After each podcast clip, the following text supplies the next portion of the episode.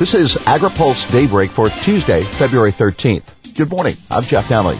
Here's today's headlines. Budget backlash. Cheers and boos for infrastructure plan. New TPP deal could benefit rice and dairy. Syngenta fined for worker safety violations and McKinney meets with NAFTA leaders. A budget backlash. It's an old saying in Washington that the president's budget is dead on arrival, but President Trump's proposal for the fiscal 19 budget fell with an especially heavy thud on the desk of farm state lawmakers who were not pleased about spending cuts. Trump's plan to cut crop insurance and other farm programs by $47 billion over 10 years and shrink the Supplemental Nutrition Assistance Program drew especially harsh criticism from Michigan Senator Debbie Stabenow, the top Democrat on the Senate Agriculture Committee. She said the proposed cuts to both the USDA and the Farm Bill would hurt American agriculture, neglect rural businesses, and leave families and seniors behind. This is especially troubling given the state of the fragile rural economy. If taken seriously, this budget would make it impossible for Congress to pass a farm bill this year. Senate Agriculture Committee Chairman Pat Roberts and House Agriculture Committee Chair Mike Conaway released a joint statement to say they would not take it seriously. As chairman of the Agriculture Committees, the task at hand is to produce a farm bill for the benefit of our farmers, ranchers, consumers, and other stakeholders. This budget, as with every other president's budget before, will not prevent us from doing that job. We are committed to maintaining a strong safety net for agriculture producers during these times of low prices and uncertain markets and continuing to improve our nation's nutrition programs. National Farmers Union President Roger Johnson had strong words for the budget proposal that would cut $213 billion from SNAP over the next decade.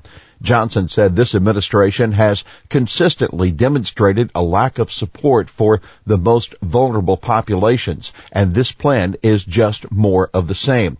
It is frankly disgusting that the government has offered corporations and the wealthiest among the U.S. a one and a half trillion dollar gift in the form of tax cuts while proposing deep cuts to programs so important for low and middle class Americans. Cheers and boos for infrastructure plan. President Trump's plan to invest $200 billion of new federal money into infrastructure projects and dedicate a quarter of that to rural America has influential farming groups and lawmakers applauding. But some aspects of the proposed legislation are evoking equally sharp criticism.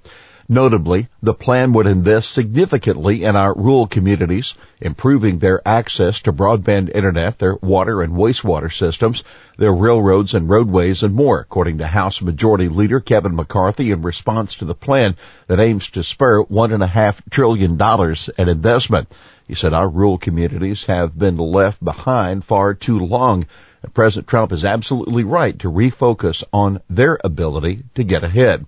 In the meantime, the Waterways Council, a group that advocates for the upkeep of locks and dams on the 12,000 miles of U.S. inland waterways, offered sharp criticism.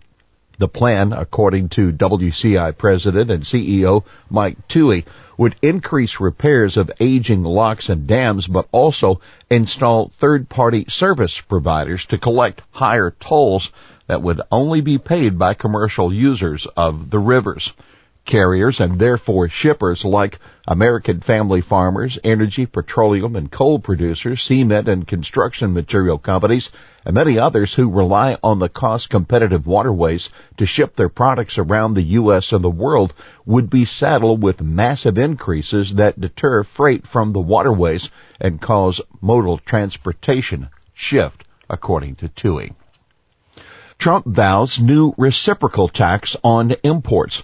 President Trump threw up a warning to countries that export to the U.S. It was during a White House event to showcase Trump's new infrastructure investment proposal that he's planning to impose what he called a reciprocal tax on countries that are subject to no or low tariffs. We are going to charge countries that take advantage of the United States. Some of them are so-called allies, but they are not allies on trade.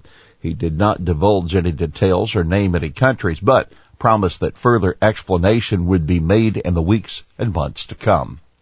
McKinney meets with NAFTA leaders. USDA Undersecretary for Trade and Foreign Agriculture Affairs Ted McKinney was in Mexico last week ahead of what's expected to be a contentious seventh round of negotiations to rewrite the North American Free Trade Agreement. Besides meeting with high-level officials like Agriculture Minister Pepe Calzada, McKinney also took time to visit USDA staff stationed there for the Foreign Agriculture Service and the Animal Plant Health Inspection Service. McKinney also held a meeting with local staff for several U.S. trade associations, including the USA Rice Federation. Mexico is one of the largest foreign destinations for U.S. rice exports, and one of the group's primary goals is to support the 24-year-old pact that keeps tariffs at zero. The entire rice industry is depending on the continuation of NAFTA to maintain markets for our rice farmers and keep viable the countless small businesses that comprise the rice industry. That the word of Martin Lair, who represented USA Rice at the meeting. Before heading to Mexico, McKinney met with a visiting delegation from Ontario, Canada. That delegation was led by Kathleen Wynne, Premier of the powerful province. Canadian officials tell AgriPulse that dairy and poultry were two key topics during the meeting. The U.S. has proposed in the ongoing NAFTA talks that Canada dismantle its supply management systems for both dairy and poultry, paving the way for the country to buy a lot more U.S. milk, chicken, turkey, and eggs. So far, sources tell AgriPulse the Canadians have refused to consider either proposal, adding to tensions in the negotiations. Wynne also met with John Melle, the Office of U.S. Trade Representative, Chief NAFTA Negotiator. Syngenta fined for worker safety violations. Syngenta Seeds will spend $400,000 on 11 worker protection training sessions for growers in Hawaii, Guam, and the Northern Mariana Islands as a part of a settlement with EPA to resolve violations of federal pesticide regulations.